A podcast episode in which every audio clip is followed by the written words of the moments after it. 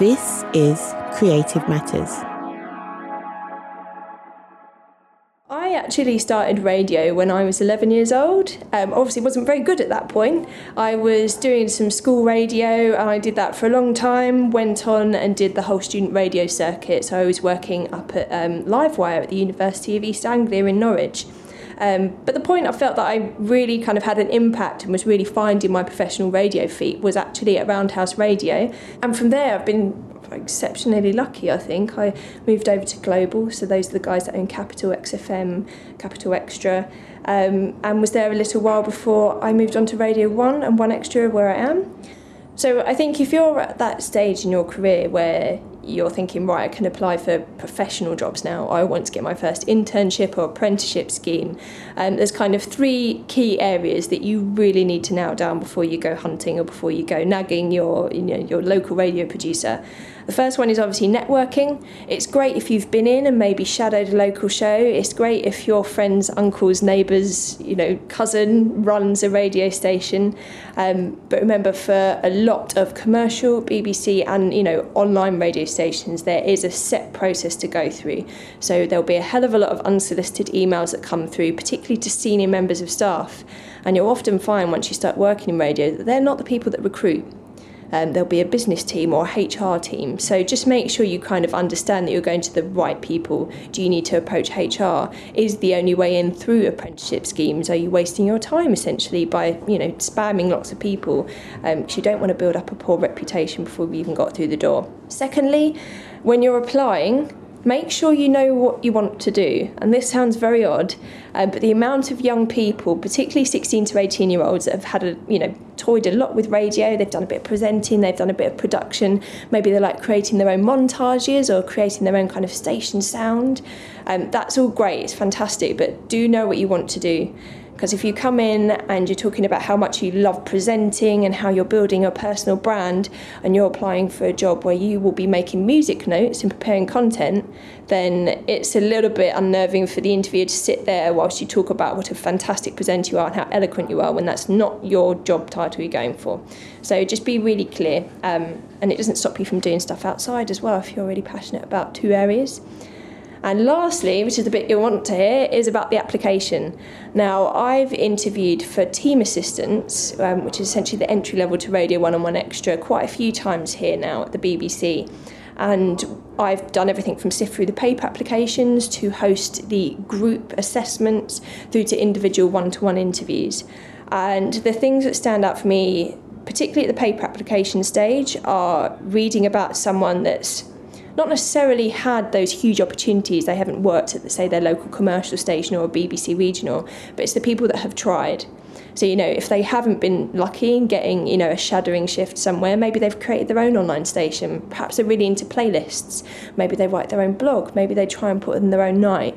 So it's all these little indicators um, that are really important to say. Some you can't assume anyone knows who you are. Um, and then if you do get through and we meet you in person, don't be afraid to sell yourself. I think it's a very British thing to keep stuff back and to assume people have read your paper application. But if I sit there with someone for 10 minutes and they tell me about how passionate they are about music and radio, how much they've done in the past, and how much they have to offer me if they started in 10 minutes' time, then that those are the things that stand out. So I think, you know, be calm, have that clarity about where you want to be, and just sell yourself and share that passion. Um, it sounds very basic tips, but the amount of people that have sat in front of me um, and just said they really enjoy radio and they'd like to have this job tells me nothing about you and it tells me nothing about what you can do. There are many different routes, but some of the standard kind of approaches uh, would be get involved. So go find your local community radio station, go and find your local hospital radio station or your student radio station, uh, and knock on the door and say, "Can I help?" Uh, and if you feel you're particularly interested in the technology, ask lots of questions about it, learn how it works. Um, for me, I uh, I did some work experience at my local commercial radio station a very long time ago at uh, Key 103 in Manchester. Then I did some hospital radio. Then I went to university to do, to do um, an electronics engineering degree. Um, and I also did uh, some student radio where, where I was able to kind of transfer my electronics engineering into into broadcast radio engineering almost. So so get involved and, and get as much experience as you can, because it, it's a very simple beauty contest. Sadly, when when opportunities occur, and you look down the list of you know there are 20 people applying for this job, and if someone has already put lots of effort in to get some of this experience uh, already, you're probably going to look on them more favorably because, like any job, if you have any experience of it, then it makes it more easy for the employer to understand you uh, and for you to understand what the job is that you're coming into. So, as much experience as you can has, has, has got to be key once you've done that kind of experience stuff, the, the, the next most difficult thing I always think is, is how do you transfer some of that experience into into an actual job? And and, and my advice would be really that you've got to be incredibly persistent. Uh, keep an eye on all of the various message boards and regular places that people advertise for jobs. But equally in the technology space, think about um, companies like the BBC, Bauer, and Global Radio, who all do apprenticeship schemes. So uh, these are these are pure walking off the street with some experience and some knowledge and some passion more than anything else. And you might get an apprentice place, and and you will be taught some of the basics of how radio works and some of that technology behind it. The BBC is also in a very fortunate position, as well as offering um, those apprenticeships.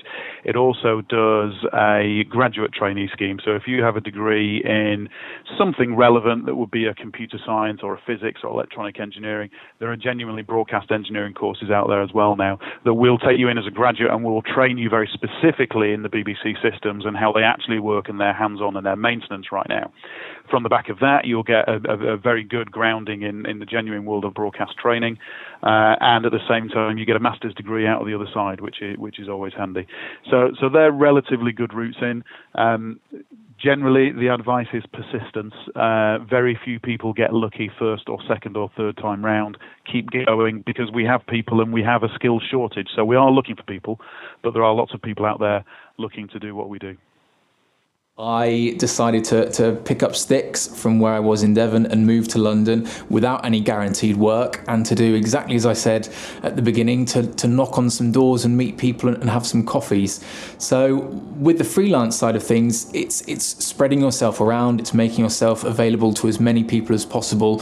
I'm quite prepared that I'm going to have to doing what I'm doing for the next six months before something becomes available as it did in Devon.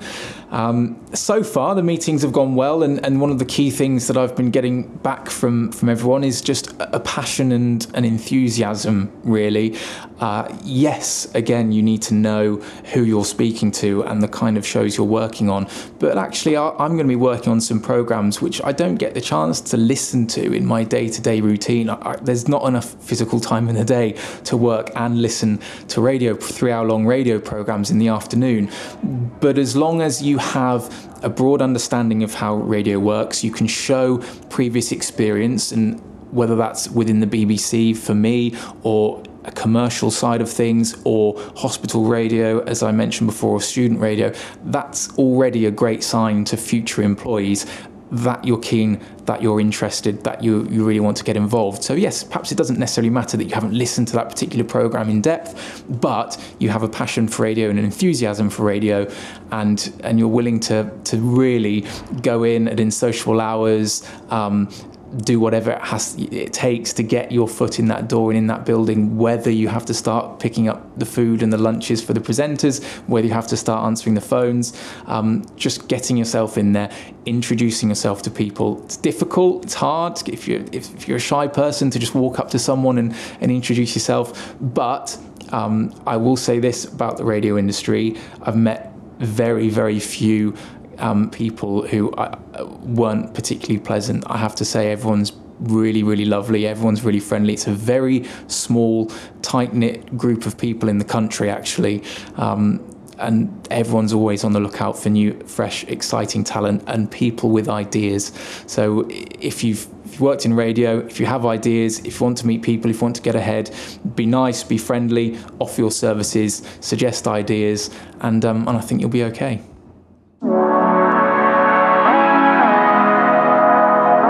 To hear the full story, subscribe to the Creative Matters podcast on iTunes or download via SoundCloud. check out creativeskillset.org and Hiive, that's hive with two eyes, .co.uk to inform and progress your creative career.